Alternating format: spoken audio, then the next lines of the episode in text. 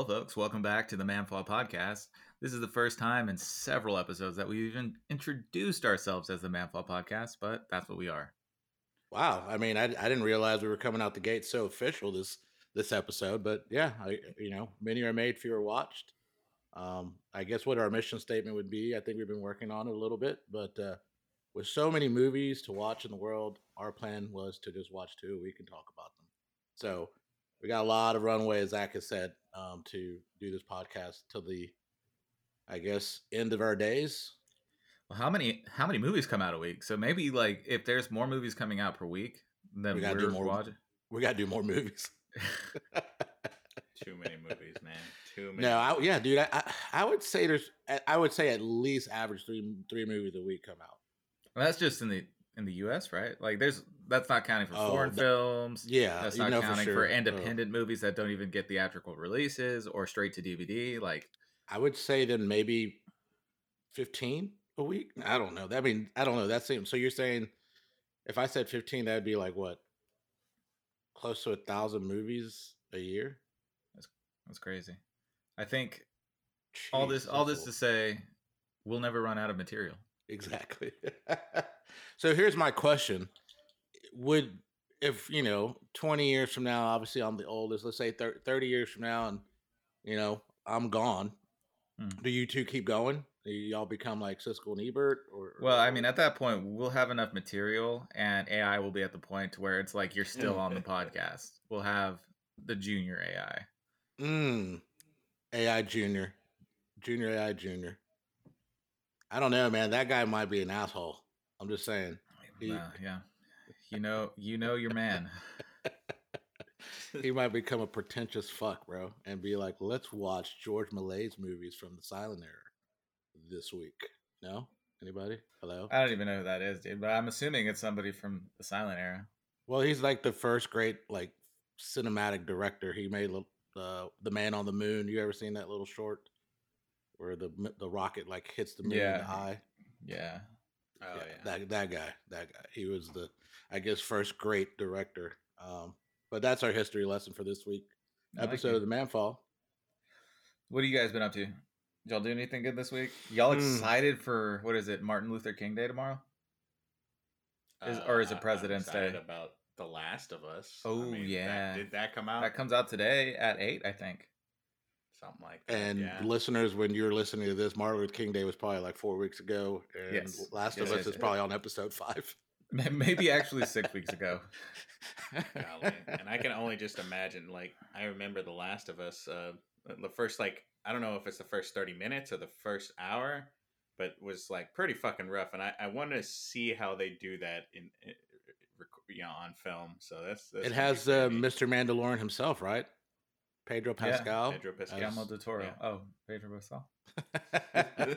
isn't uh, isn't Nick Offerman in it too? From you know Parks and Rec Yeah. fame.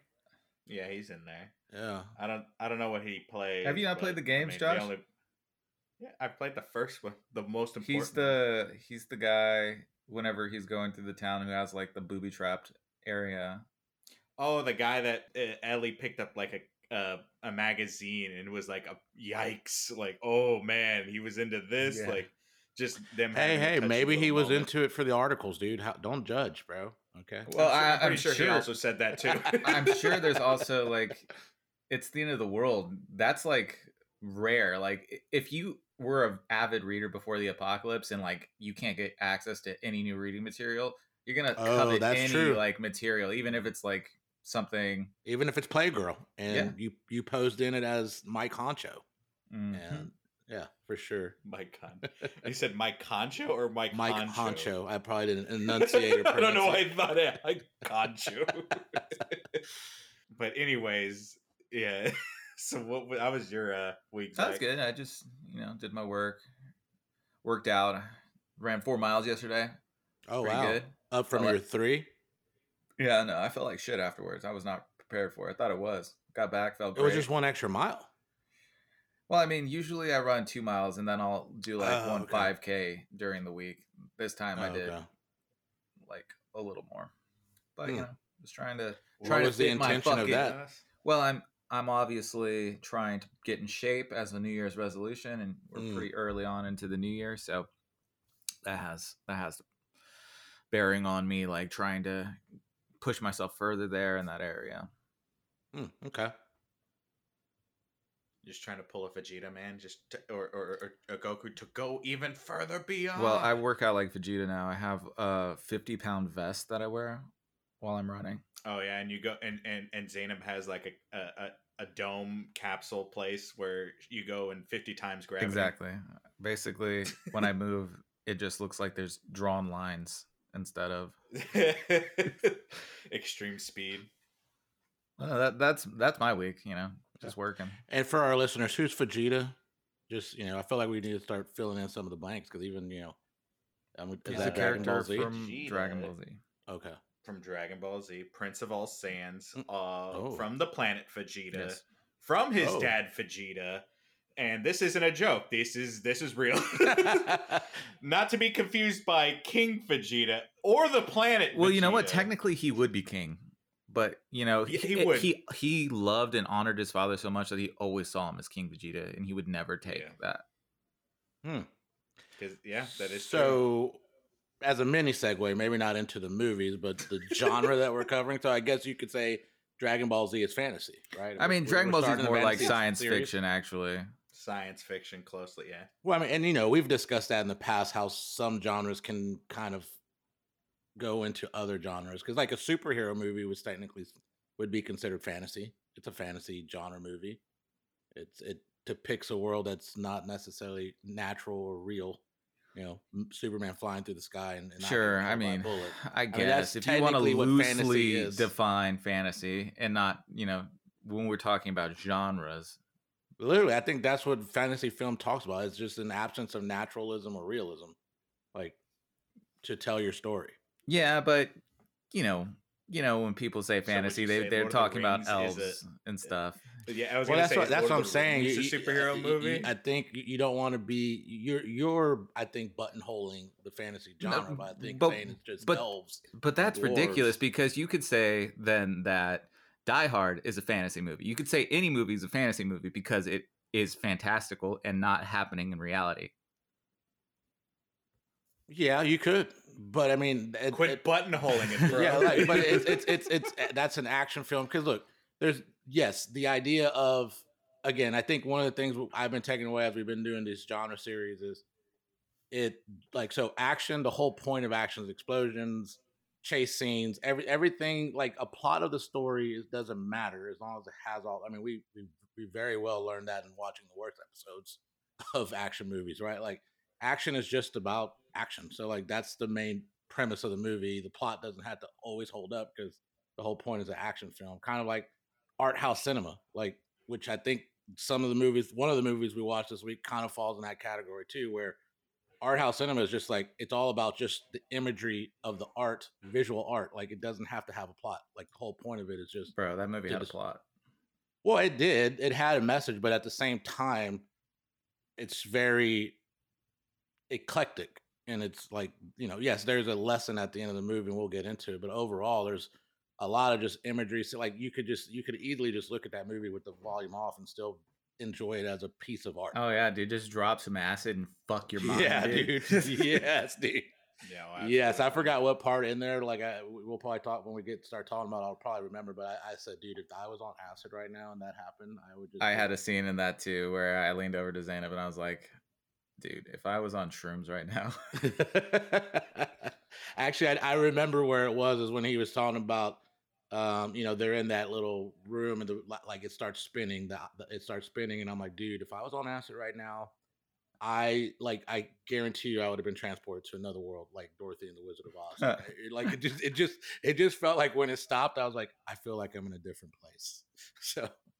But uh, but no, yeah. I mean, fantasy. I mean, what do you? Th- I mean, obviously, you think of elves and dwarves. Well, I would say that most people, especially whenever we're categor- categorizing movies and like fiction and things like that, when you go into a section that's labeled fantasy, it typically has elements like that. They're not always going to have elves or dwarves, but there's like fantasy world elements, right? Where when we talk about fantasy world, we talk about a world of magic and things like that.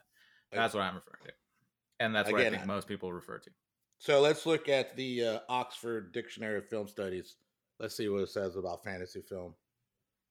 Any type of fiction film that does not aim at naturalism or realism or vers- verisimilitude. What does that mean, Josh? Verisimilitude, like anybody? Bruh, that's a that's a made up word. but which creates and explores impossible alternative or magical worlds by cinematic means. And there's a, there's still a whole bunch of other stuff on here, but it lists some examples like uh, John, John Cocteau's The Beauty and the Beast, Hmm, hmm. uh, Snow White and the Seven Dwarves, uh, The Thief of Baghdad. I mean, that's an older movie. It says superhero movies. Conan the Barbarian would be an epic fantasy. So it lists some things here. Pan's Labyrinth by Guillermo del Toro, The Shape of Water. So, so I guess like yes, you, I think most people probably will tend towards what you're saying, but I guess it's a lot more broad when we talk about fantasy films, like by But definition. I'm I'm pretty sure that I said you know worlds that have magic, they don't necessarily have to adhere to you know elves and dwarves. So Right. you know I did the broad bro broad strokes. I got it right. Why do you You feel like failed, you were attacked, bro? You failed, bro. I- Why do you feel you like failed, you were bro? attacked? You failed, bro. I win. Like that's what it's all about, right? now I'm curious. It's like, what the fuck does vers- verisimilitude mean in, in movies? Now I gotta look that up later. Um, My goodness. But I guess this way, I guess we can announce the movies we, we watched. We watched uh, The Seventh Seal by Ingmar Bergman and The Holy Mountain by Alejandro Jodorowsky. Um, So he made the old Dune, right? No, was it? Is that Did it, No, it he never, never made finished, it. right? he, never made it. So never. Okay. he kept pitching it. He was pitching it to execs, and it just kept getting wilder and wilder. Y'all should watch a documentary on it. It's really I think really I saw an episode of this. I saw an episode of The Simpsons that Krusty made about, which was essentially Dune. That it, that was l- l- never finished. So I guess that was in reference to that. I never Yeah. knew what Hmm, that I've what it seen that. was. Well, and that's what's so Yeah, it was one of the crazy newer about these two movies. Like Zach, Josh is just referencing that. Like, I think these two movies have a lot of impact in like social culture through the years that it gets referenced or emulated a lot. But, uh but it's crazy because I think I saw something. Because when I saw that, I was like, wait, how did how did, did I know not know he did Dune? But then I kind of found like, yeah, it never happened. But I guess David Lynch was a huge Jodorowsky fan, and it's isn't he the one that eventually took over Dune, the the one that was made? he did take over Dune. It's nothing like the vision that um Right, but I, just I found it interesting when I saw that. I was like, oh, that's crazy. David Lynch was a huge, um, Is you know, Jodorowsky fan. Sorry, Jodorowsky, and and he was trying to make Dune, and David Lynch eventually because wasn't there problems on the actual first Dune, like budget, like it was like a mess, and then David Lynch came in to finish it or something like that. I don't know. I don't think they even ever started filming uh the unfinished or the Jodorowskis. No, no, no. I'm saying Oh, when so the was no actual footage. Dune one, like I think David Lynch wasn't the first director. I thought, or maybe I heard what I saw read wrong. Maybe I interpreted it wrong, but so there was no film footage of it. No, so if you watch the documentary Jodorowsky's Dune, it's basically like he was putting together. He has a bunch of this like big sketchbook of like all these ideas that he had put. It's like a thousand pages or like five hundred pages of just like concepts that he was trying to put together. And, and like when you think about what happened with the Holy Mountain and how crazy that shit was, just imagine. I mean, I mean, I don't know. I don't know if y'all have read Dune, but y'all, I think, watched at least the newest one. yeah, I watched the newest one. I have never seen the older one. just imagine like uh, dune is really like about consciousness and time and all these things Im- imagine what this motherfucker who did the holy mountain is gonna fucking do with a fucking sci-fi religious fucking I've sand never- world time travel shit This guy was a character, man. Like, does it does it go into that in that in that documentary of him? yeah yeah no he's he's out there bro like he's very eclectic Um, I know he has a book because as as I was kind of uh, I watched. I think I purchased uh the Holy Mountain to watch it, and so it had like some extras and. Um, there was one where he's talking about the tarot cards, and that, you know we'll get into it in a minute. But the, I think the biggest piece is like he's so obsessed with tarot cards. It's like, like he he studied them. He even wrote a book about it. But you know, just the more stuff I found out, like he. So when we did the best when we did the westerns genre, like I I've came across one of his. I think I mentioned it before. El Topo. It's considered an acid acid western, so I think it's like his second movie um, um, that he made, and and so th- when I was kind of reading up after watching the Holy Mountain, I didn't realize like that movie was like the advent of the midnight movie, El Topo. So it, it started playing at midnight at like the Elgin Theater, I want to say in New York. And John Lennon of the Beatles like saw it. Him and Yoko Ono, they were fans of it. They got he he got the manager involved, uh, Allen Klein, and so it's just crazy. Like I guess he's the father, the godfather of the midnight movie through El Topo. But through that that success, Allen Klein produ- like uh, invested in the Holy Mountain. So they make the Holy Mountain, right? And then I guess he's trying to get him to make this other movie and gives him a two hundred thousand dollar advance. And Jodorowsky's like, "Nah, I don't want to do it now." Like he gets the money, but he's like, "Nah, I don't want to make your movie." So Klein basically puts El Topo and, Hodor- and uh, the Holy Mountain into the vault for like thirty years. They didn't get re-released until two thousand seven. And when the, when when Alejandro's talking about, it, he's like, "Look, I I always knew I was going to live to 100 years. So like, what's 30 years? Like, I, I knew that they would come back out and they would like get the notoriety that like so very like kind of narcissistic in a way, but very eclectic. Very like he's out there. He's a very interesting character for sure. Yeah, dude. Uh, that what what were y'all thinking when you first start it first started? Like I'd never seen it before. I'm assuming neither of y'all had either. Right. What the fuck? Like the that that that was my thought. What the fuck?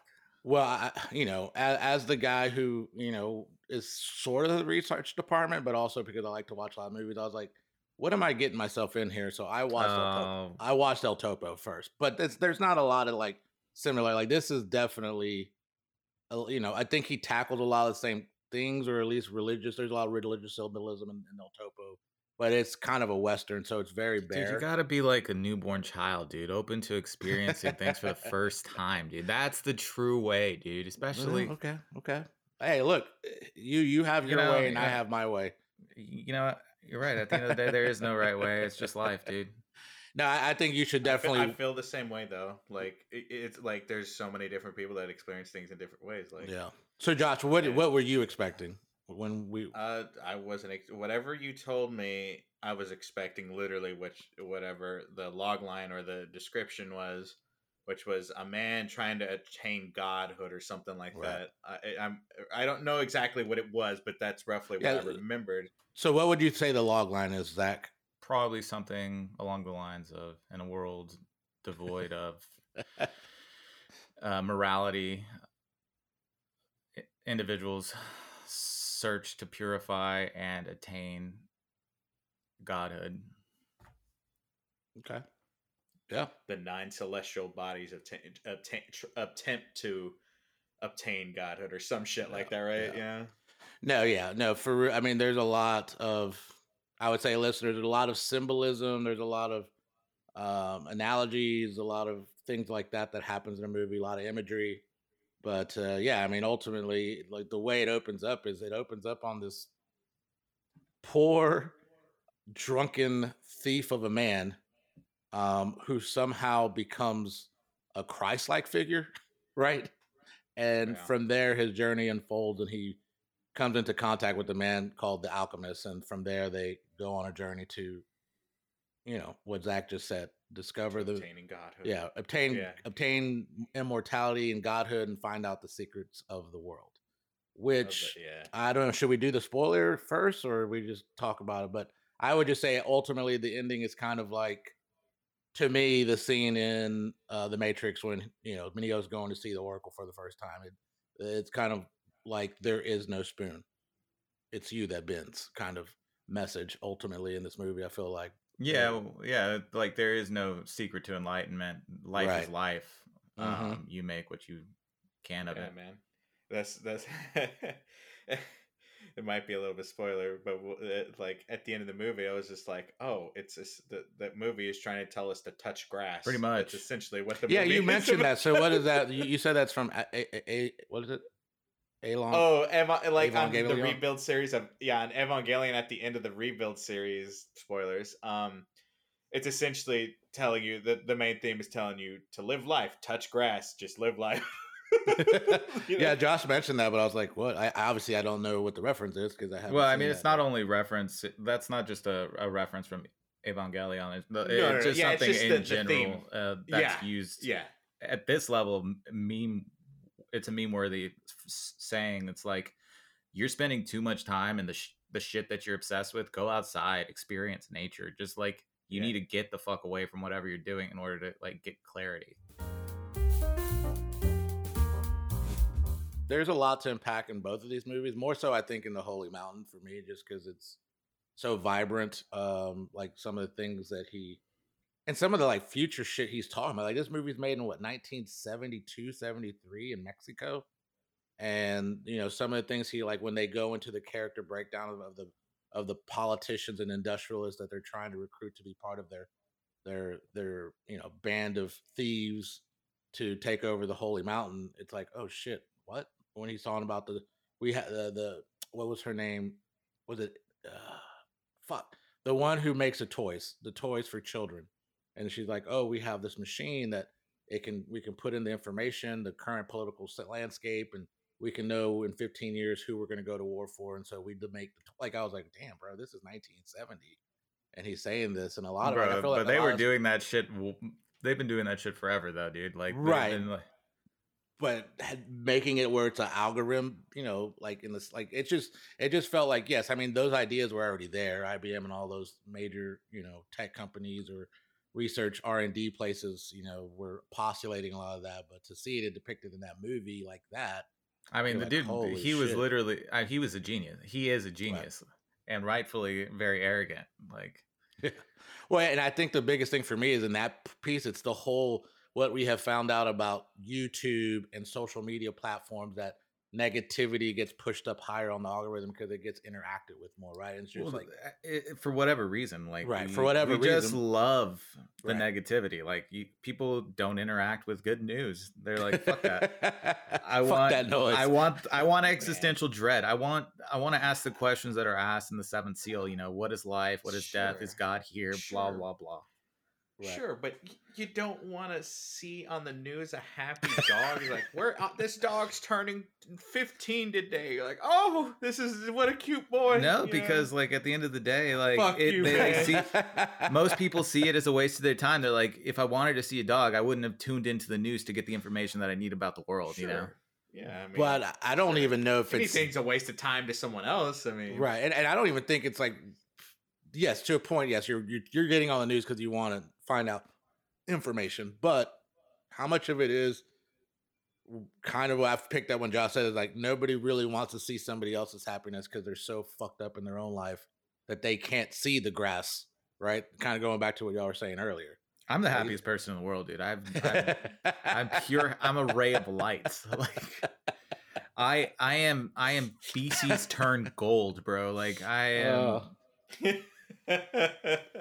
Dude, that that Uh. that's so funny because I feel like feces and dung were were parts of both of these movies, right? Um, but you know, in, in the Seven Seal was taking a dump on the shoreline, basically, and I'm like, what is going on with shit in both of these movies? Like, seems like a, a They main. both had a beach in both of the movies Yeah. too, so there's also Yeah. some symbolism in that too. So, what did y'all think? Like, how, what is the me- like? We kind of, we, but I'm saying like this, like how how much religion symbolism plays into this movie? Like, just again, like the the thief who that's Zach has his name up here, who becomes some kind of Christ-like figure, but just just how it, and this is all in the prologue in the opening of the movie. You know, he he he gets he gets he gets blindly drunk, pass out drunk by the supposed religious, the industrial religious group, I guess, right? They, mm, um, Yeah. you know, they drug they drug him basically by making him drunk, and then they use his body and his likeness to create these effigies of Christ on, you know, hanging on the cross. And he wakes up and he goes straight into fucking you know the story in in in the gospels where jesus is like you've turned my father's house into a den of thieves and you could see that those people the nun and and the little roman soldiers like they had they lived in a storehouse with all this potatoes and all this food and And I think Josh said something about like, oh yeah, give me your ten percent, right?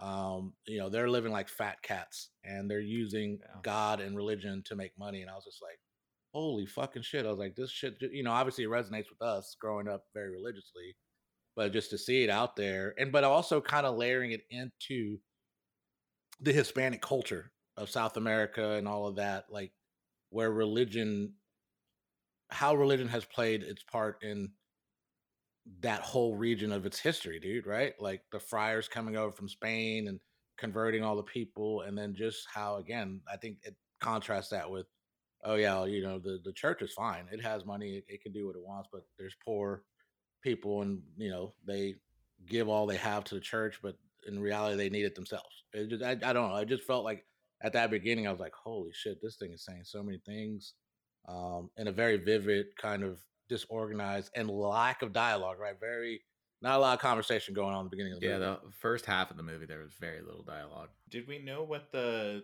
I didn't get to see what the tarot card was on that. Uh, the guy that he shared a blunt with at the beginning. Like it was on his back, but I didn't get. if to I see what- remember, it was like a hand with with like four th- four people. Or yeah, with people sitting on top of the fingers, um, which I don't know much about tarot cards. Um, so that's I mean I don't know if you guys do, but I mean I know that Lord Zed does. Lord Zed does. She she yeah she she read my tarot reading. So. Well, and I know he, I know that in that one of the things I saw the little extras of tarot. I guess he and somebody else like reproduced the Marseille um, tarot, tarot, tarots of uh, tarot de Marseille tarot cards. I guess from like back in the late 1400s. That was very popular, and uh, so uh, you know he he definitely is drawn to that stuff, and and he has a book. Like I said, he wrote a book with somebody else about tarots, tarot cards. So like it's it's not surprising that's in his movie. Um, I mean, that's that whole scene. I think where I thought I was gonna, if I was on acid, I'd go in another world. When he's like, the tarots will will tell us the souls or something like that can create a soul. The, the, I forgot what the line was. And then the room starts spinning, and there's like this. It looks like like some flower lotus on the. I don't know. It just. I was like, shit. If I was on acid right now, I would just be like teleported into another world. I probably would have. It would have been like the Wizard of Oz story, but on acid. Yeah, like I, I think I also mentioned like there was a there was a to you Junior that there was a like the opening menu and the one scene when he goes up that uh the crawl to that tower and like it's that rainbow room with the two pillars the that camel and uh the alchemist there and that that that naked chick and I was like this literally looks like a painting Mhm. it was the the- just the just the the wideness, the vastness of the shot just made it. it- it- I don't know. It, it just made it look like a painting. I was like, this this isn't a movie I'm watching. It's Yeah. it's quite literally a painting I'm I'm looking at right now, and it's so so good. I, I just that one shot Yeah. specifically always just I'm like I would love to have that on my wall. I would have that on my wall because there's also a lot of uh, I, I, uh, throughout the movie. There's also like two shots of two uh, uh like a lot there's the two pillars there's the when they were ta- i think talking about one planet i forget it was like uh, i'm from i forget which one it was the one with the stairways one when they were two people coming down the stairways there's a lot of groups of two going on in this movie and i'm like i really like that the symmetry makes it mm. mwah, like a chef's kiss. The alchemy. the, the alchemy yeah. Yeah, and and that shot you're talking about when he goes up into and he first meets the alchemist, it's it's you know, I I don't know if he consciously has said anything or but it just feels like that moment when Dorothy opens the door to go in the Wizard of Oz is like here you have a guy he's he's not in Kansas anymore. You know, he goes up in there and he walks into this whole new world that he's kind of unaware of and he walks up to Raiden um, from Mortal Kombat Annihilation. With that, like Uh, there was right, so like his motivation to do that was that he was coming from corruption, wanting to destroy what was giving good to the world. Is that was that the symbolism there? Because they cut out that octopus from his neck, right? And he was like normal afterwards. Was it octopus or a frog? It was an octopus. It was octopus. Bro, I was like, is this Attack on Titan? Whenever he cut the nape of his neck and pulled out something, I was Yeah. like, bro, he's a Titan.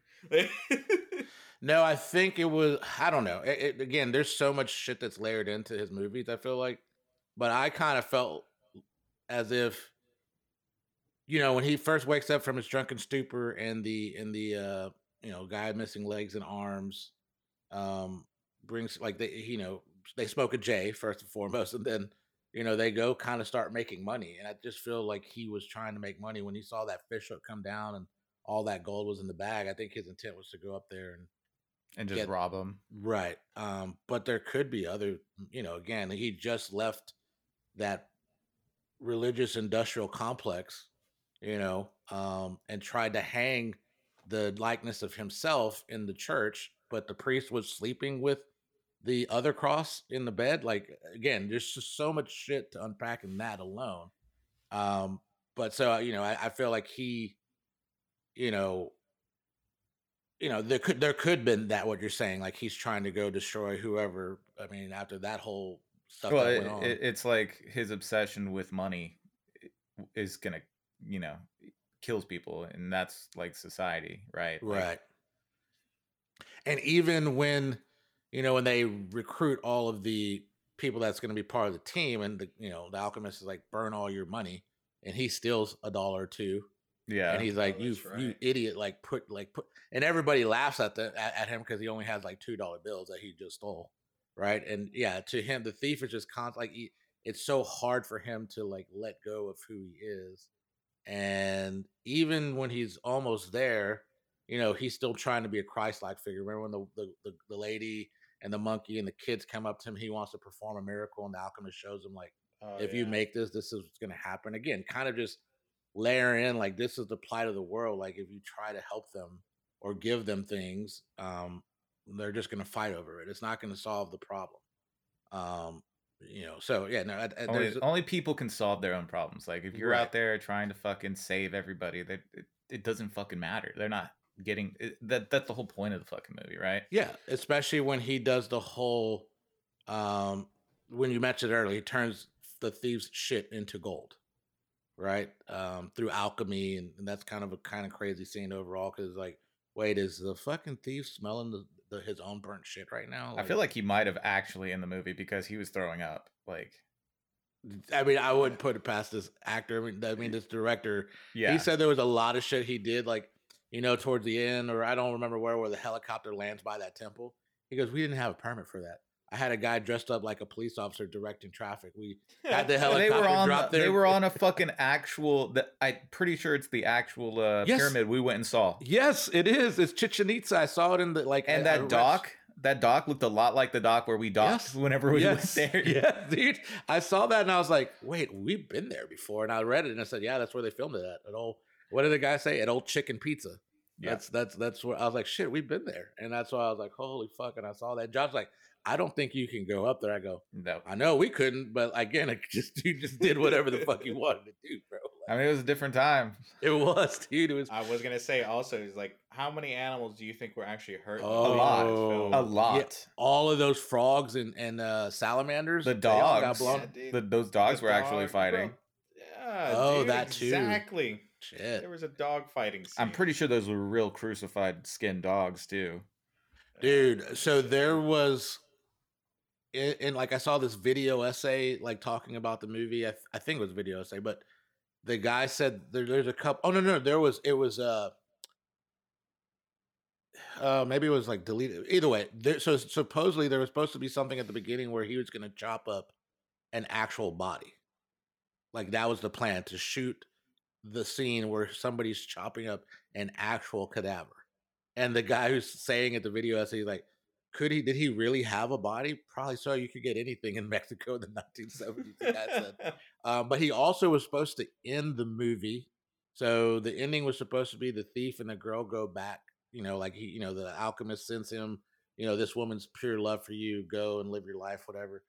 They're supposed to end it where they're at a restaurant talking to their friends and a woman was supposed to give birth and he actually had a pregnant woman and he was going to shoot a live birth. That's how it was going to end. Like, so it was supposed to be like a chopping up of the body at the beginning and a, an actual live birth shot on film. at the end in a restaurant to like kind of that that that that symmetry you were talking about, Josh. That's like kind of how it's supposed to be. That yin, the yin and yang. That's probably why he there was a lot of those two first shots, right? So like, yeah, this guy was extreme. Like he he was he was that's exactly what he was going to do, but the pregnant woman didn't show up, so they didn't shoot that. They like they have footage of the restaurant, but she didn't show up.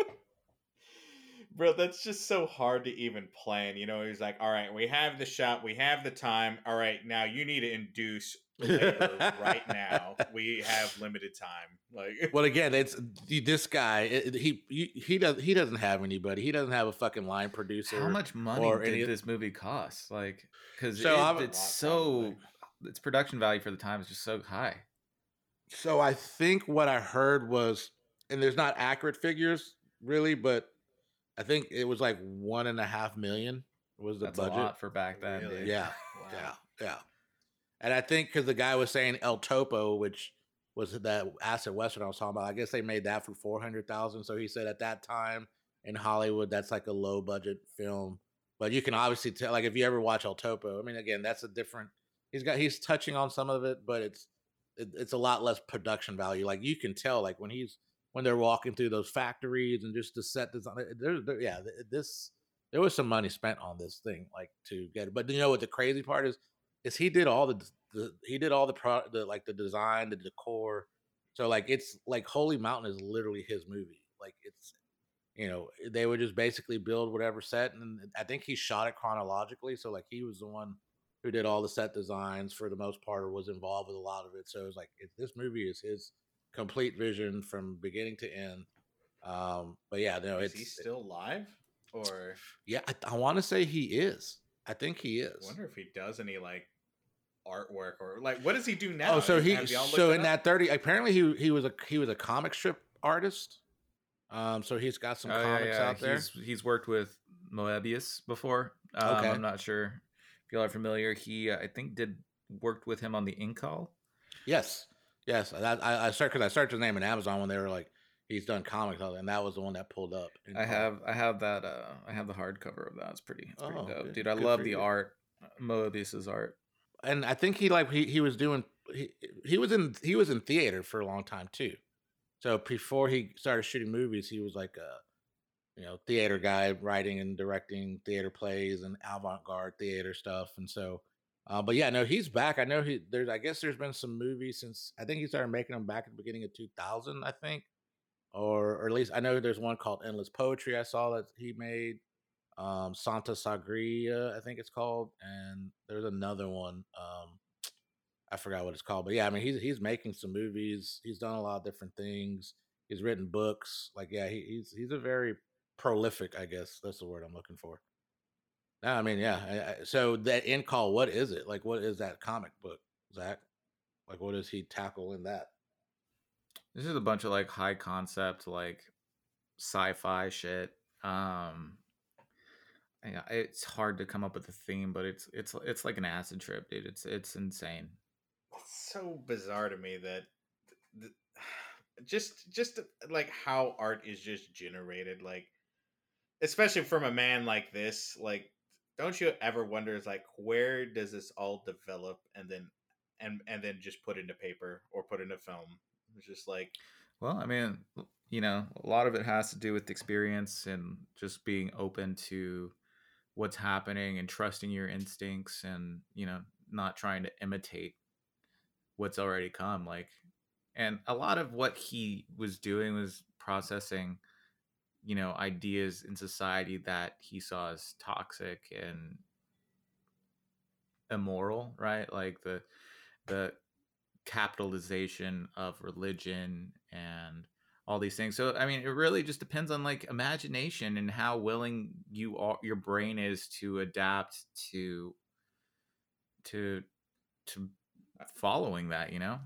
Right. true and he is an artist so i mean freedom and y- but Uh, which is uh, did was he did he have he he clearly had some sort of religious uh, upbringing right His parents were Jewish Ukrainian. Yeah. Yeah, Yeah. so, so they were somewhat religious, or is really. I don't know if they were like hardcore religious or not, because like usually like religion and artistry is usually like you know they they butt heads. It's like you can't have freedom. It's got to be like this. It's got to be like this. It's got to be like this. and, and, and like eh, it, so you would think that it would limit his art, but I guess like he rebelled against. I, this is my idea, just thought process because of how uh, expressive he is in his artwork. That maybe the religion pushed him to his expressionism way beyond the scope of what he is as an artist. So, like, even as an example, like when people play video games, like there's so many different ways you can approach different things. Like there's always a person that does the objectives and plays the game, and that's it. And there's the people that, what is it, just explore and have fun, do whatever.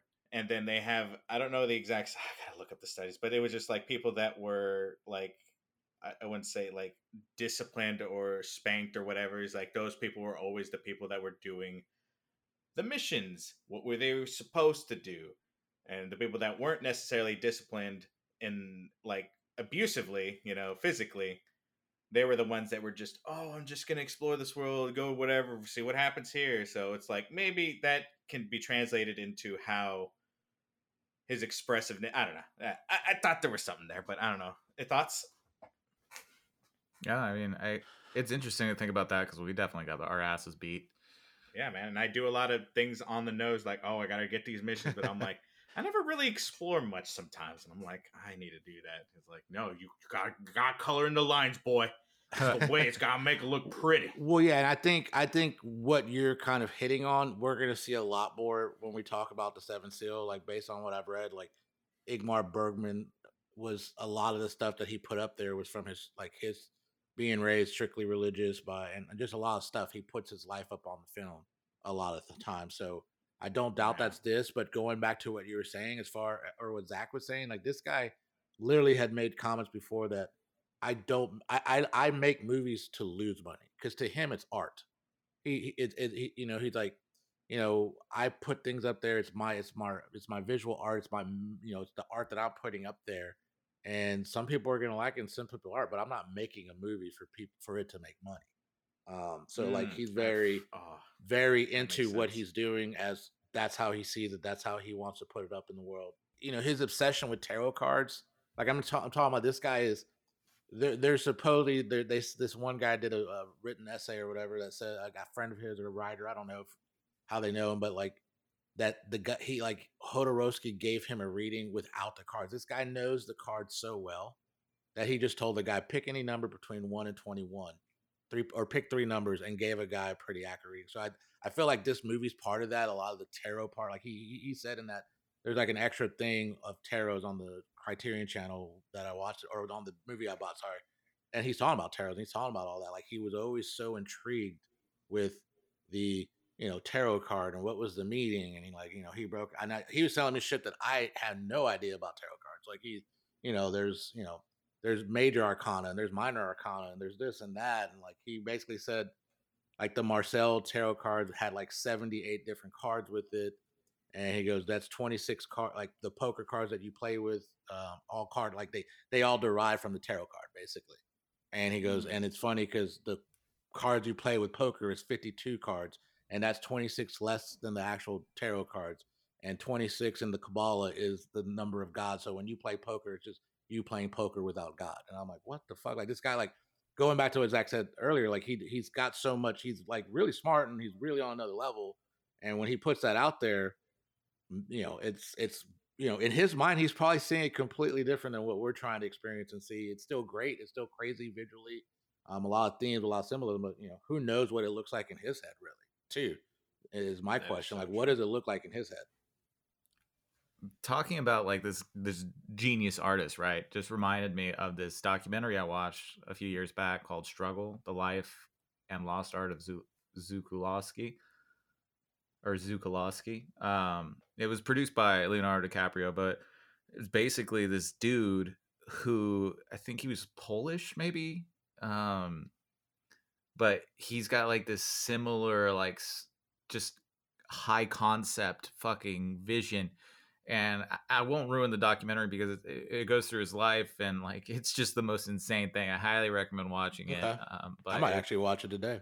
It's amazing. I think it's on Netflix. I don't know if it's still hmm. on Netflix, but it was good. Today feels like a good documentary day after we wrap. One of the things I, I, I saw a quote and it kind of resonated with me, and it kind of reminded me of have you all seen the movie Bardo yet on Netflix by Alejandro Inarritu?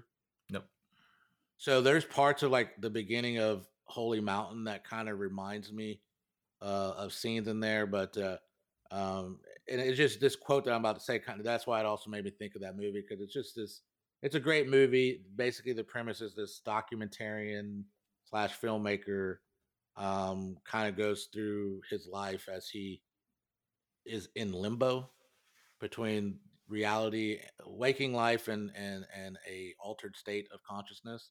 Um, so it's really good, and it kind of tackles him as a Mexican filmmaker, the lines he has to you know, walk in order to be accepted by you know American colonialism, and you know stay true to his roots. It's it's very good, but Jodorowsky going back to like when Zach was at, Josh was asking about his like where he was from, like he's a Jew, he was a uh, what was a Ukrainian Jew Jewish person, right? Like so, but he's like this. Like, it's a variation. I'm paraphrasing, but he said something like, "In Chile, I was a Jew. In Paris, I was a Chilean. In Mexico, I was French, and in America, I'm a Mexican." So like he basically was a, a prophet with no home, right? Like uh, he didn't. Everyone always saw him as something different wherever he was, and ultimately, when he was in America, they just saw him as a Mexican. So um, yeah, dude. In in America, anybody that's from South America is Mexican. Basically, anyone that's south of where you live is a Mexican.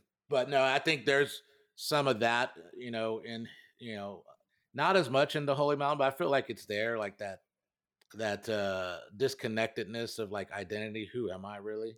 Um, at least that's what I picked up uh, from it a little bit. And to be honest, Zach, I don't know if you remember or like remember the poems or at all, but I feel like I caught a lot of like the Wasteland and the Hollow Man in these two movies, like the T.S. Eliot poems.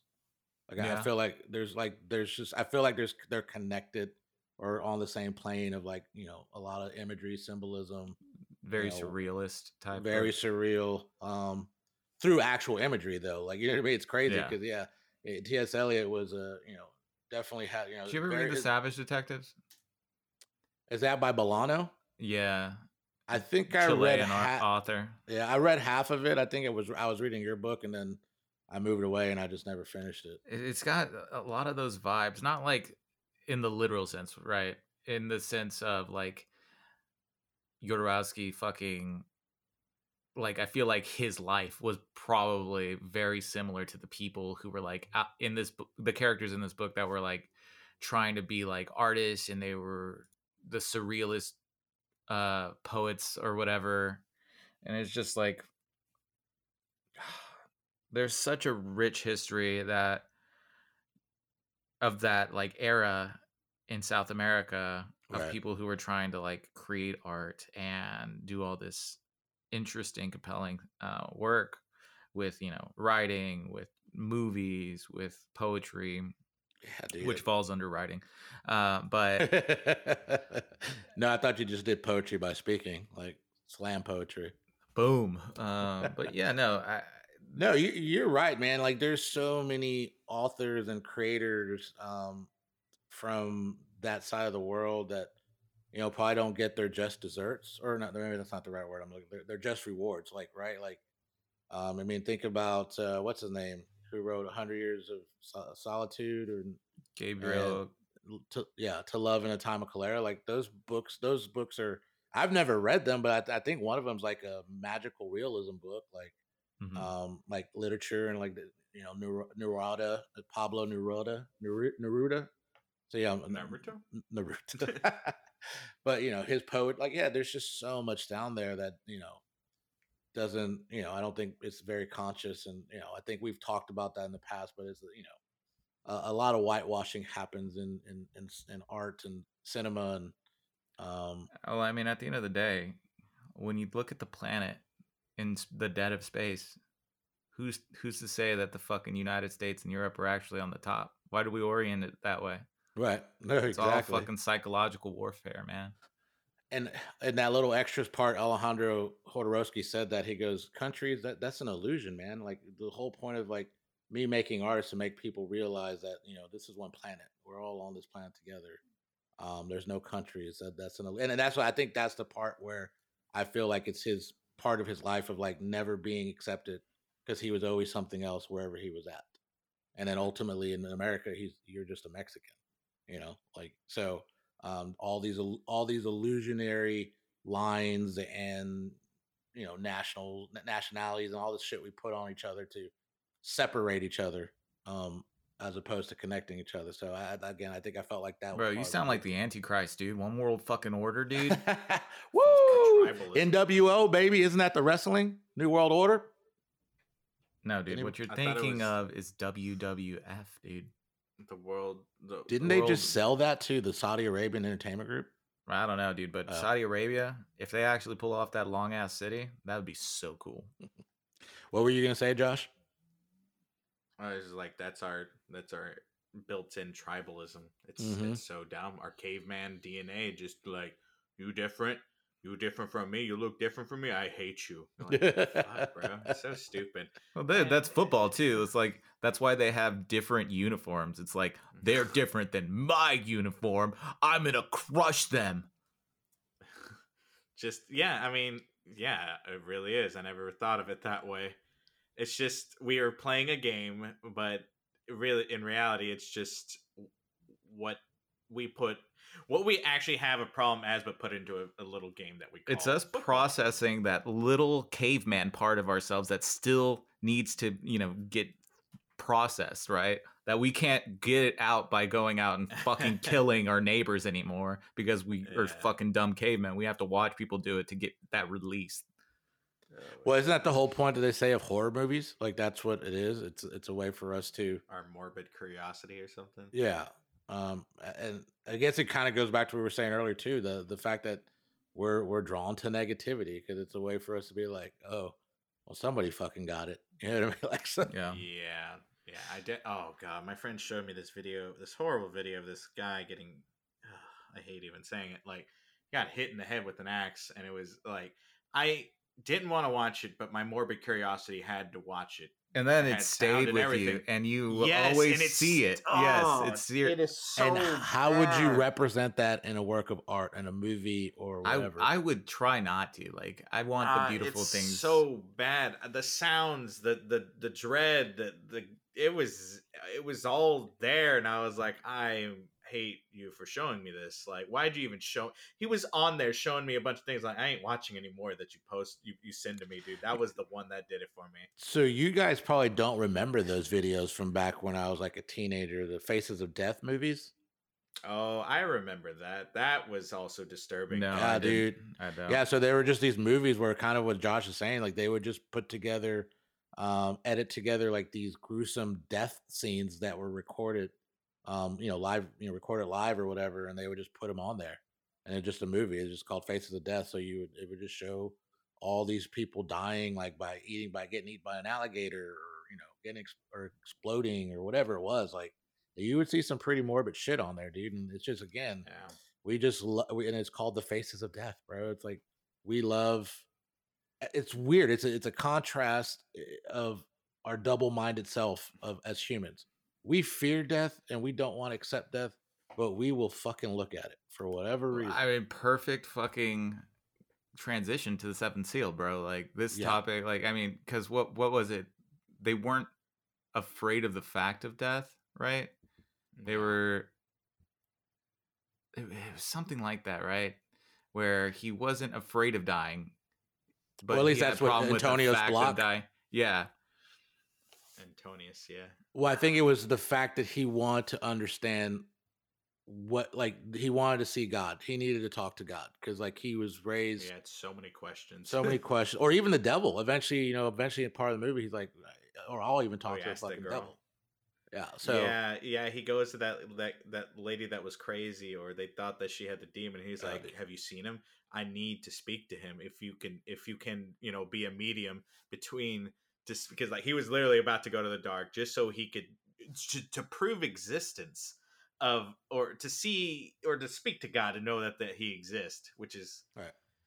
Because he's a knight he, of the crusade, you know, Oh. he's he's he's the purest of the pure, and he's, he's- disillusioned ah. as fuck though. right. Yeah. Oh, it is. But like, he, but don't Because he's he's have like, I need to know that God is real. Like he he probably went to the fucking Crusades, pious as fuck, thinking he was gonna wage a holy war, and his fucking squire's like, you know, I've got fucking lice, I fucking I, I raped people. what do you say? I've been bitten by snakes and and Yeah. all this shit. So so yeah, the seven seal. Um, I guess the best way to sum it up is what y'all just said: a, a disillusioned knight who returns from the Crusades in Sweden in the height of the Black Plague. Um, gets visited by death, and he tries to prolong his time by playing a game of chess against death. And I think, and I think, I think they put in the movie. I think the purpose is for him to do something of worth because he's so disillusioned. He went to war. He's coming back. The plague is happening. Like, what the fuck did I give my ten years of life for?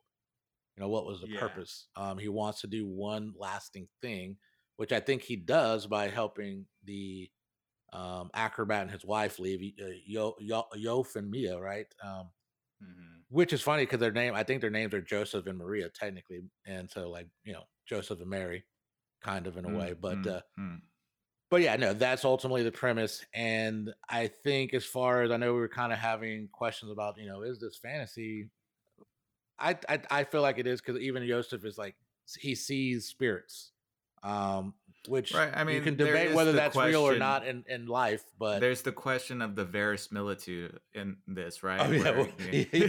what is that damn now you're gonna make so me look it up so so it means the appearance of being true or real, right? Okay. Uh, The appearance of looking true or real, Of being true or real.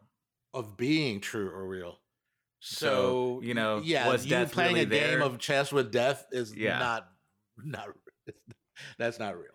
Um, but again, that makes me that's I think that's what made me think of T.S. Eliot, The Wasteland, because that's literally one of the sections. It's called the game of chess.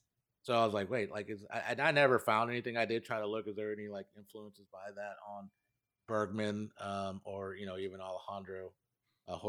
But um, but yeah, what are y'all thoughts of the movie? Like, one, I, I would just say for me, it was I thought it was going to be more like an art. Like apparently, it, it's it started the world cinema coming onto the scene in America and like the kind of like the art house film too in a oh, in a way. But I thought it was going to be a lot more serious. But I, I there was a lot of funny, witty moments. In Well, that that was the whole point, right? It's the dichotomy of like the seriousness with the you know jovial aspects of life, and how in the midst of Oh, yeah. joy, there's death. Yes. Hmm. That was that was also one of the, the scenes that I liked was whenever they whenever he was playing chess and then he sees the the cart with the girl uh Mia and, and her child uh Michael or Mi- Mikael, Mikael, yeah. whatever. And that whole moment when everyone was all together and, was, and he said, "I will remember this Mhm. for as long as I can." As you know, like I feel that, and That moment, just little moments like that is what makes life you know livable and, and memorable and you enjoy it as much as you can and yes there is little funny moments with with the what's his name the squire i Yeah. forget his name uh, Y- uh, Jans, is- I think that's Jans, like yeah because like he was like egging on uh the the the smith Yeah. at one point like that was kind of funny like um, jeez man going no, back that- to that- oh yeah, what go ahead. you were saying about like that scene where they're all together. Talk about like a painting in the other movie where like where they're all sitting, smiling, and just looking off in the distance. That's like one of those medieval fucking paintings that you would see a fresco of just people sitting Mhm. there. Like that. When I saw that, I was like, oh shit.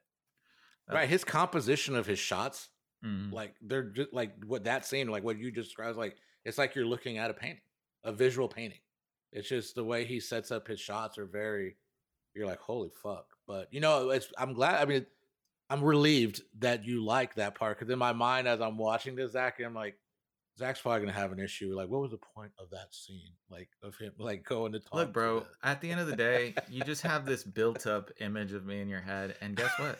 That's- That's You're- you're your right. Truth, bro. My truth is my truth. You know what? But we need to burn our self images, of uh, three of us, and and and that way we can become one. Oh and we man, can- dude. we Maybe we should we mountain. should get three men to wear masks of our faces and fuck each other. Whoa! Whoa, is that Wow! You just you went you went hardcore, bro. You went scat on us. So, have y'all ever seen y'all, y'all seen some of the old uh, Twilight Zone uh, shows from the black and white? ones, yes, right? Yeah. Some yeah. Wasn't that didn't like this one this uh, of the Seventh Seal? Didn't one episode of that like remind you of of this movie? Like like there was an episode. I think it was like the, he was he, this guy was like known as the greatest salesman or something, and Death visits him and Mm. they tell him like you it's your time to go and then like essentially he prolonged death by like giving such a great speech about like selling him this one thing and and just just sidetrack death from taking his life or taking dude yeah it was no, it was I, I don't neat, remember that one, but that's that's kind of a funny that's a funny premise of a of a of a story. Yeah, it was like one of yeah. I, don't know which episode it was, but it, it definitely reminded me of that. Just just the part with him talking to death or playing chess with death. I think it's a concept uh, that we we play with a lot as humans because I mean we don't know how to fucking deal with the prospect of you know is there anything afterwards? Is there a God, Right. heaven, hell? Is this it? Like, how do we deal with death?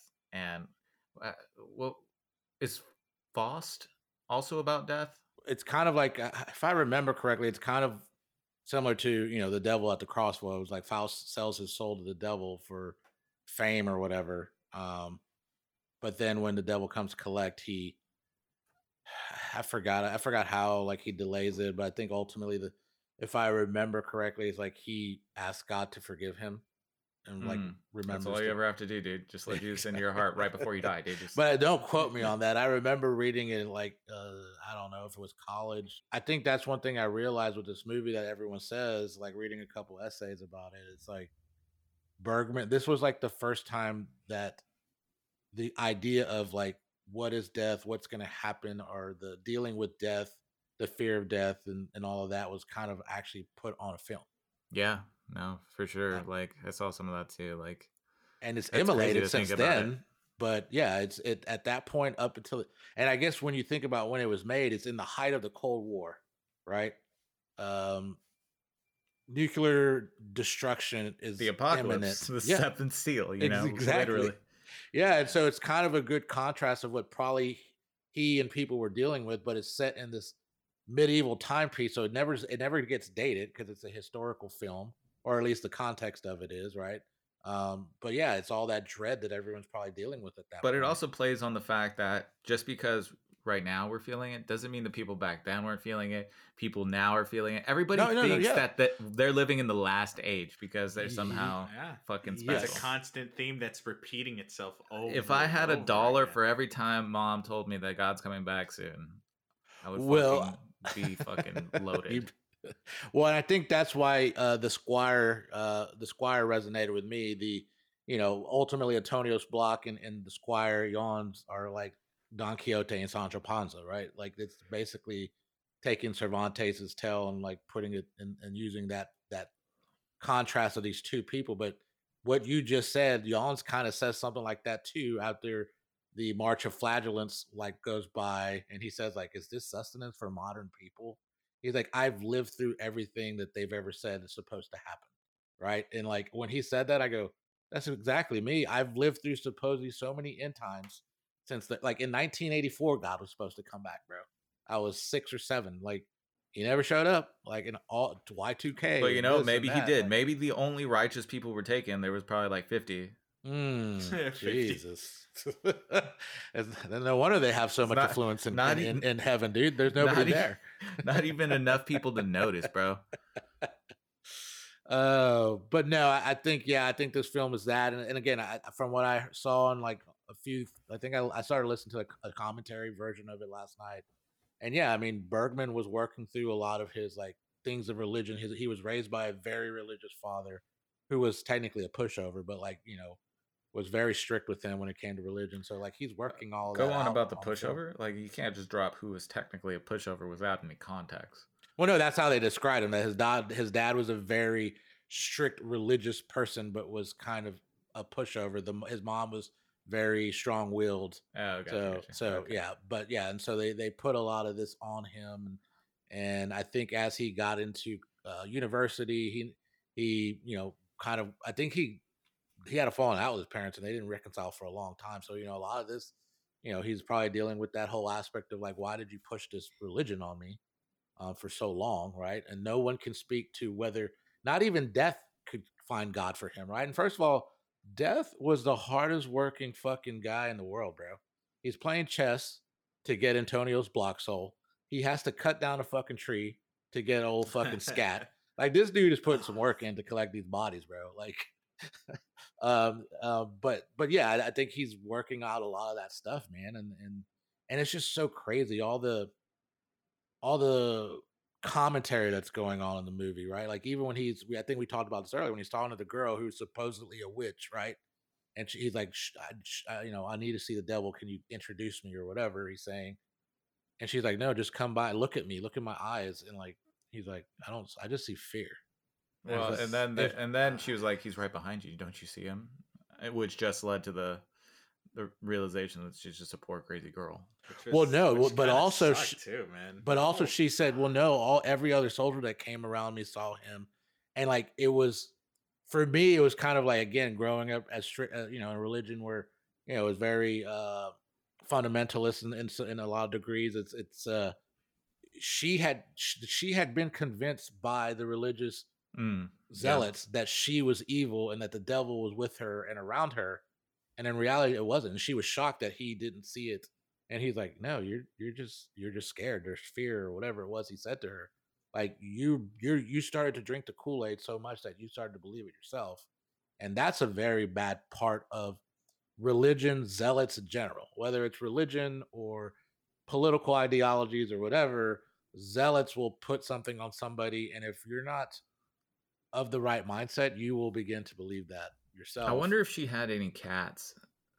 Because think about it. I, I saw something recently about how like during the plague, like Oh, carriers yes. were rats, and they because they had the fleas, and people who didn't get the plague were people with cats, yes, and but so they, women they weren't killed all the cats because they thought it was. so, so shut the fuck up. So what happened was uh, women weren't getting women that had cats were, weren't getting sick and being charged as Yes. witches, and so Mhm. that's something that's permeated throughout time. That if you have a cat or cats are associated with witches.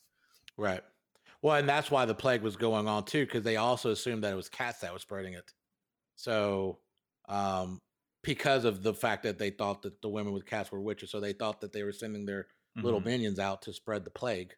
And so they were killing off the cats, and obviously the rats started to run rampant and they were spreading. And then even like the whole flagellants march, supposedly that was like the church wanted people to do that um, during that time. fucking Catholic and- Church. and when you th- when you think about what we just recently went through with the pandemic, that those groups of people were spreading the fucking plague as they, you know, beat themselves and whip themselves to um, find God's mercy. And, and even when I was watching that, I'm like, Jesus, you know, we think about what happened in New Orleans. Was it Rita or Katrina? Whichever one, the Katrina, right?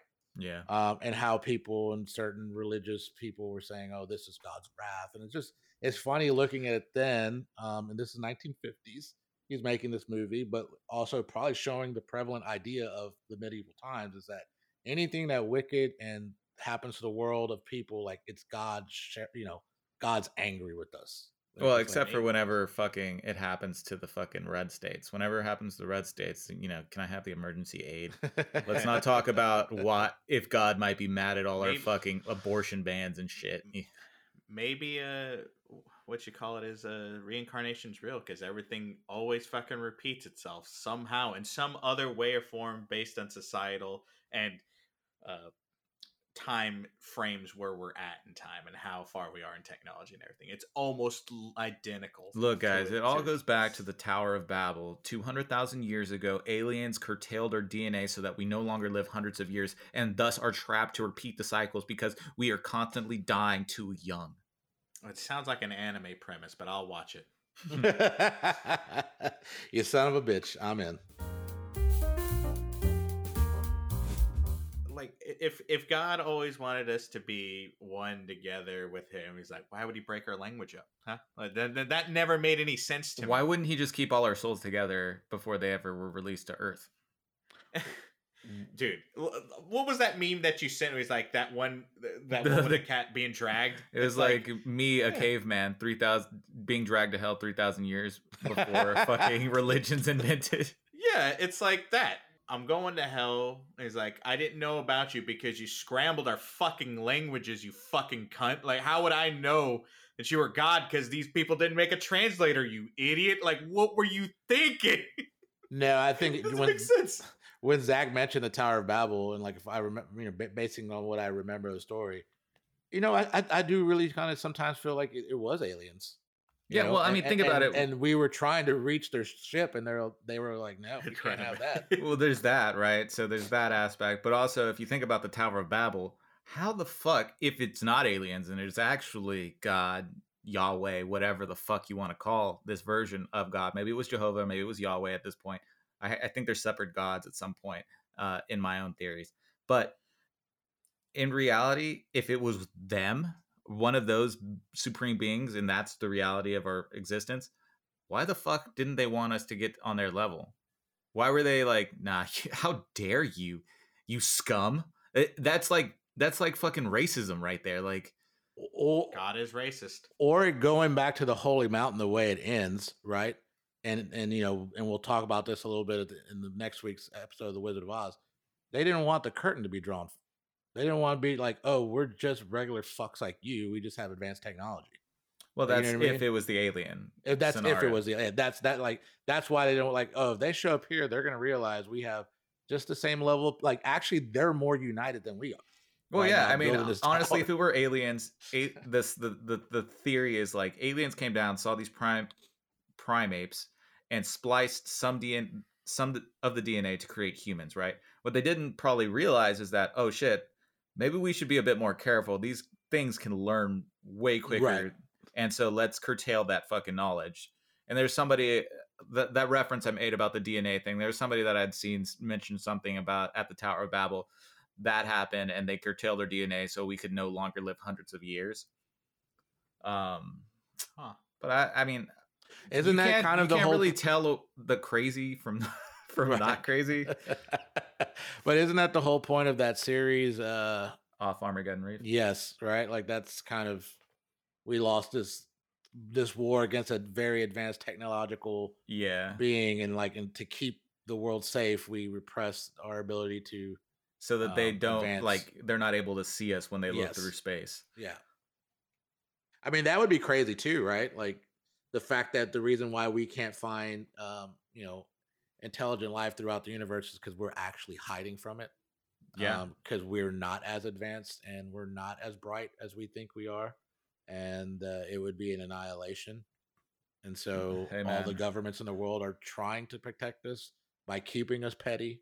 What, what was the fucking against each other. documentary? What was? Do you remember that one with the the guy? Was it undisclosed or something? That one guy, With uh, Bob Lazar. not Bob Lazar. There's another guy.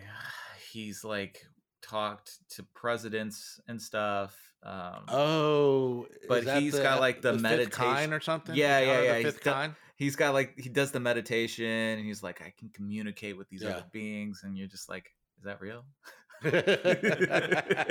how do how do you do that? Is there can I buy a uh, is there like a class I can take? You know, all it would be like if that happened, mom would just be like, it's demons. Yeah, no, it's always demons. It was the devil has falsified um, carbon records. Um, whatever it is, it's it's always it's it's amazing. if it's a- if the devil has the technology to falsify records and all this stuff, like why doesn't he just give us some really great technology to where we're like, we don't need God? Like if he's that on that level, why Yeah, can't yeah. why, why Right. don't That's we too have big? Yeah. brain, dude. That's too big brain. They don't think that far ahead, dude. Do you have a certificate that says you don't have donkey brains? No, but you know, I feel like as we're saying this, we're missing out on some probably gold stories that we could be telling about the imaginations that the, the imaginative leaps that people who are you know very fundamental religions or whatever it is that they make to disprove what is scientific. Like I feel like there's stories there that we're just not, you know, tapping into like the crazy imaginative leap that they make like just create a world where like the devil does have the ability to do this and why hasn't he got to what zach's saying because there's all this bureaucratic bullshit he's dealing with in fucking hell you know like it just could be like this whole nother fucking world and you know ultimately he's trying to do that but everybody likes the status quo down in hell right It's because he fuck they they took his keys. Right. God- Jesus went down, took the keys, Wow. and so he's constantly trying to get into a fucking door, and it takes him forever because he has to pick the goddamn lock. right, So right. you're telling he couldn't hire a locksmith or just kick down the door. and it's hell, so everything's melting. So like a, a paper clip doesn't last long in hell. So Yeah, you, yeah, can't, you yeah. like you can't pick the lock. Like it's he, you know, he, he's got to go forge fucking some you know metal together to like go in there and pick the fucking lock. So yeah, it's just it's endless, bro. It's endless, and you got to figure hell's like ha- way deep. So it's like many many flights of stairs, and every fucking stairs has a door at the top. Like So there's an elevator, but again, the key to The the, key elevator to- was taken. What is, so what is hell is depicted as in, in, in, in the Bible? What is it like? The, the well, I, it? The lake of fire? the lake a of lake fire. Of fire. Uh, so I guess there's some sort of light. I don't know. I always thought it would just be dark and like some people are just poking at you with a stick and shit. You're like, who touched feel my like ass? that's worse. Who- did you did you touch my ass? do it again. Do it again. Do it again. Oh my god, dude! Like, yeah, I don't know. I always thought it would be like. I mean, I always, I did hear that. I just don't know why I always thought it would be like you're in the dark, you hear wailings of of of dread and despair, and the, you know, obviously there's demons there to to fuck with you, and I don't know. I thought there would just be light, some sort of light there. Yeah, but I think as I've gotten older, I just feel like hell is what is your look. Look, I think we've mentioned on here, and I know that Josh has said this like off air, but the torment that we give ourselves from shit that we do years ago or can't forgive ourselves for, like, I just think hell's enough. Like, it's just your fucking own like torment turned up on a thousand. Yeah. Sure. to- Yeah. you know what I Yeah, mean? sure. Like- It, you know, I hell was just would saying be like the depiction it. of, huh? No, you go ahead. I was gonna be like just like I was just thinking like what I don't remember what the actual depiction was from what the Bible was saying, but I hell Weeping is- and I gnashing of teeth, bro. weeping and gnashing. What what is gnashing of teeth like? "Uh," just like It's chattering you of with like a, this? a motor and pestle just grinding up teeth. Ugh. teeth. that just, that's, 'Cause you- that's you so weird. because that's how the devil tells his lies. It's the ground up teeth of the people in hell. And so he's always He so- uses it in his spells. So Exactly. he walks up behind you. and and that's blows how he makes that's how he that's how he doctors the carbon dating of fossils and all those things. The teeth of people in hell ground up into Oh yeah, yeah, yeah. and that's, that's, how why the tooth fa- the tooth fairy's the devil. There it's true. It's true because the devil, the root of all evil is money, and the tooth fairy brings money, dude. Oh shit, bro. Mm. well, the love, the love of money. So yeah, the children love to get This- money for this their teeth. fucking bastard. This Sorry, fucking bro. Bastard we we Yeah. want to be at, we want to be accurate here on the MAMFAW. Like I've made a lot of mistakes, and I've Bro, heard if about we were them. In church, if we were in church and we told that story, they would believe it one hundred percent. If we were on the pulpit and we gave that exact speech, Bro, they'd be that- like, "You're right. We can't do a tooth fairy anymore." There would You be throw the people teeth jumping away. up and down, dude. Do we Be have like, like One guy Give your running money to hauling- God. He will Exactly, one purify guy- it. Exactly. There'd be a guy just hauling ass, just oh, in his suit and everything, sweating up a fucking storm because he he felt the Holy Spirit told him to run down the hall. You know. When in actuality, it was the cocaine he did 15 minutes. the nimbus cloud of cocaine, if you will. Oh, the Nimbus cloud of cocaine. Oh my gosh, dude! Fucking these people, man. They really, Yeah. they felt something, man. They felt something. They was like, bro, you having a seizure, man? Like, I, I know that we feel things in a different level, but holy shit, you're really feeling it, dude. I- maybe, maybe they were on drugs, dude. Maybe. I mean, like if Antonius Block could fucking have the same conviction these people would, totally different movie, dude. He'd be he'd be like, "No, you win, death. Take me, take me to Right. meet my maker."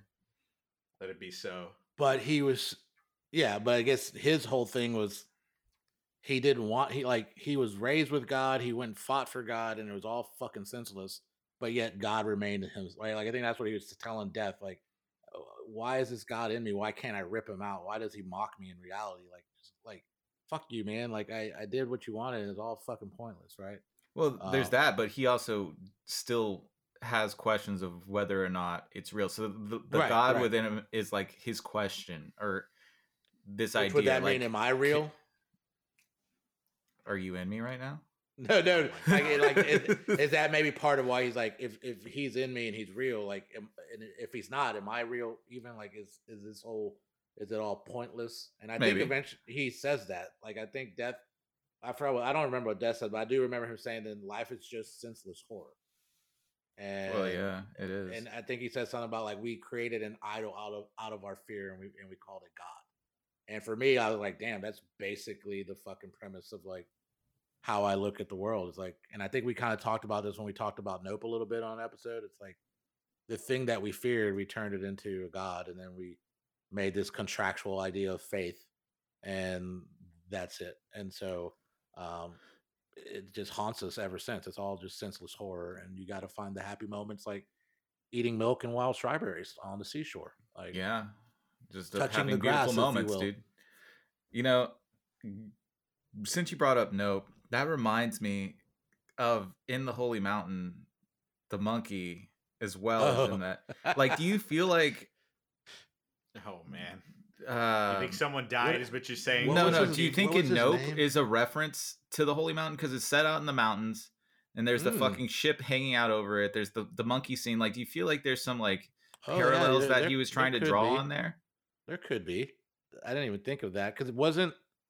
At one point, the monkey was wearing yellow. Didn't I'm thinking of Curious George. Never mind, different monkey. That- that's that's an actual monkey, a drawn monkey. This that chimp, monkey I was actually, I think, when his name was something like Churrasco, Churrasco, the, the chimp or something. Well, he had done a couple pick- other movies, and the video essay guy goes, "But he never did a movie after your movie, Alejandro. Did he find enlightenment?" Like the guy's like making this joke, and I was like, "Damn, did that monkey did find fucking enlightenment?" like, Well, think about like uh, also in Nope, there's like the director who's like known for being a fucking prolific director and getting all these shots, and he's like doing anything to get the shot. Like, is that Mm. also like maybe a, a- a call to fucking Alejandro? yeah, no, for dude? sure, for sure. Especially like he was gonna pre- he was gonna videotape or film a woman at giving birth, a live birth, like he, anything to get the shot for his image or what he's trying to put on there. I see, I saw this deleted scene where they're like on this top of this crag of a rock, like, and he was standing up there, and like he he said the whole point of it was the alchemist was gonna be like, if you can climb like this rock, then you can climb the mountain. Like it was part of that montage of them training or whatever. And and I'm like looking at it, I'm thinking, how the fuck did he get up there? Did they use a crane? Did the helicopter drop him off there? Like it's a very like like it's it's very I'm, I'm like, dude, how how did nobody die? Like how did nobody fall off that rock? The very Mr. Miyagi. He's like, wash my car, and he's and then he's like, now, now wash my car when they're fighting. the wax on. Oh yeah, wax wax off. wax wax the floor. paint paint the fence or whatever. Um, but Josh, you know, Josh,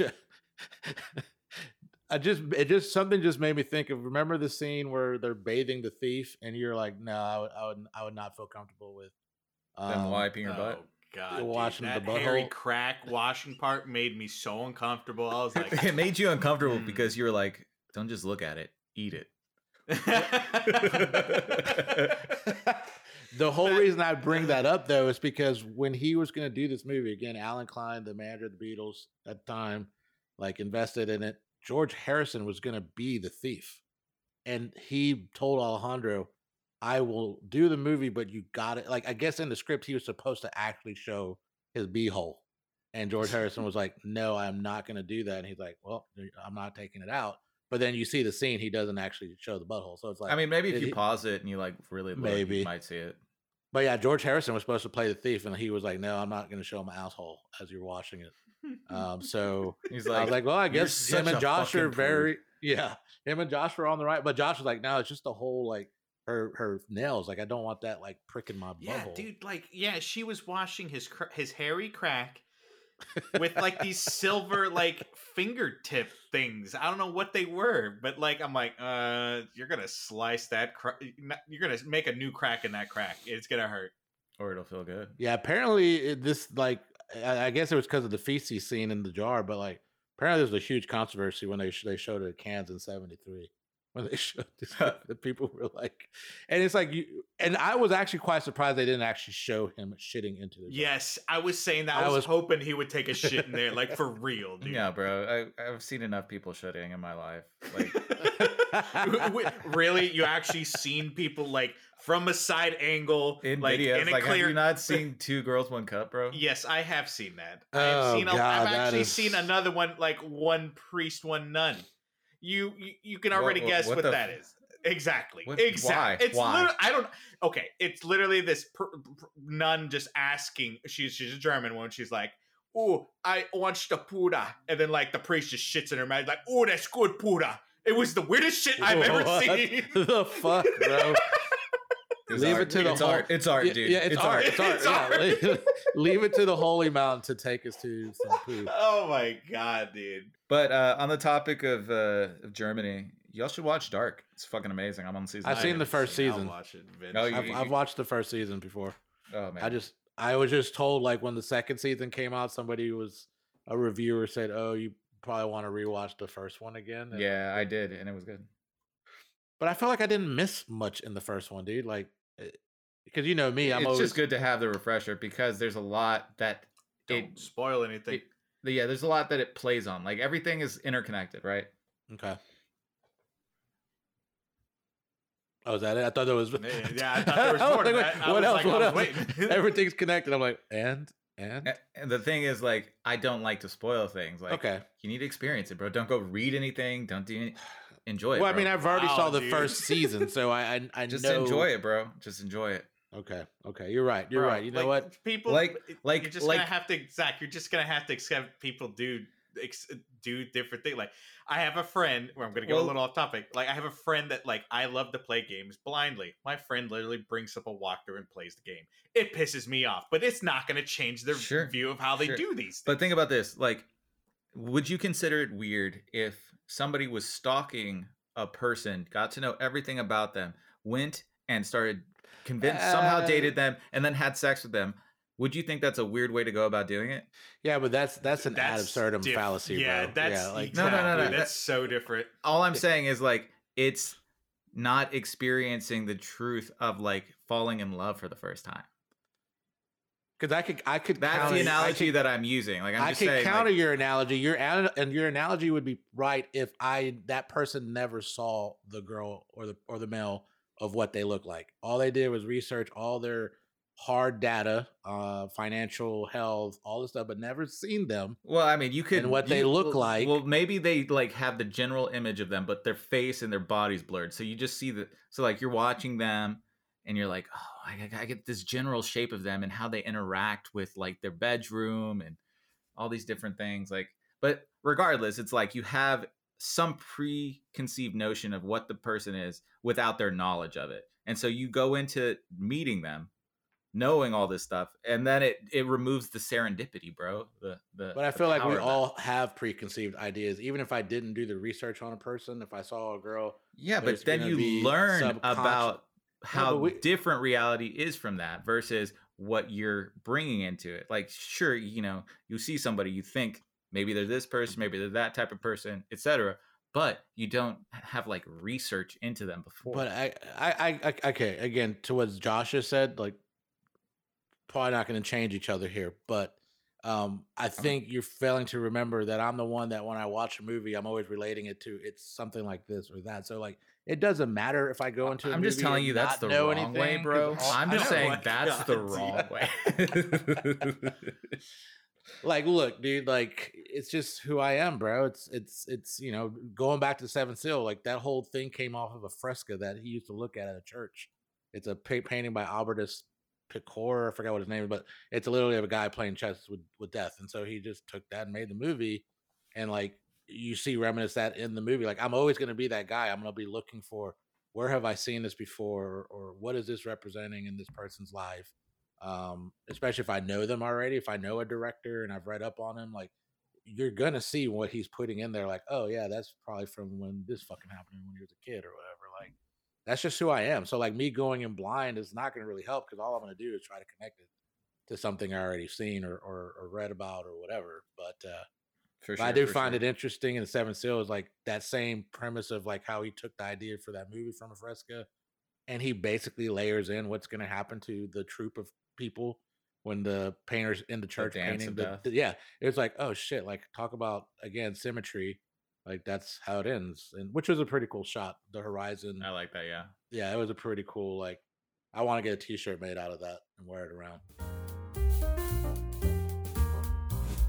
Wasn't expecting this fantasy uh, first week to be so. I guess existential. Right. I guess I was not expecting. I was definitely Right. ex- expecting uh oh and fantasy uh, like Zach said, elves and dwarves and fantastical creatures and you Right. know magic maybe. You know, I mean, there's No. some sort of magic going on in here, but I, I I was pleasantly surprised. I mean, obviously they're heavier and you know don't Mhm. fall into Yeah. the genre, but yeah, they're they're very good, very Yeah. good films. And I think I said this before we started recording today, but it, it, it, for me, it makes sense the fact that these are a little heavier and dealt with religion, because, like in general, the idea of religion could be a fantastical idea to some people, right? Um, try to explain to a monkey that you know the banana he's eating, he's got to give ten percent to uh, the church because there's a God in heaven that says to happen. You know what I mean? Like it's it's a fantastical or fantasy kind of idea, um, and that's why I think I like the Seventh Seal a lot uh, because he's kind of struggling with that idea that's been put in his head. But yeah, pretty heavy heart art art house cinema, world cinema. Um, it, I think it kind of uh, gave us a little more color to the palette that we paint with here on the MAMFAW Show. But uh, I'm kind of glad we're in the fantasy, and so I will say, I guess next week we should give all our listeners a warning. Uh, we're kind of changing it up because we will be watching The Wizard of Oz, which is I think my favorite for sure, all time movie, um, and loved by many. Um, we're going to be doing that as a favorite, but since we were also going to re- watch Return of Oz, which is a horrible fantasy movie, um, instead of doing separate episodes, we're going to tag team them together um, so we can kind of talk between the both of them. So next week, The Wizard of Oz and Return to Oz will be what we'll be discussing. See you next week, guys. Bye. see ya.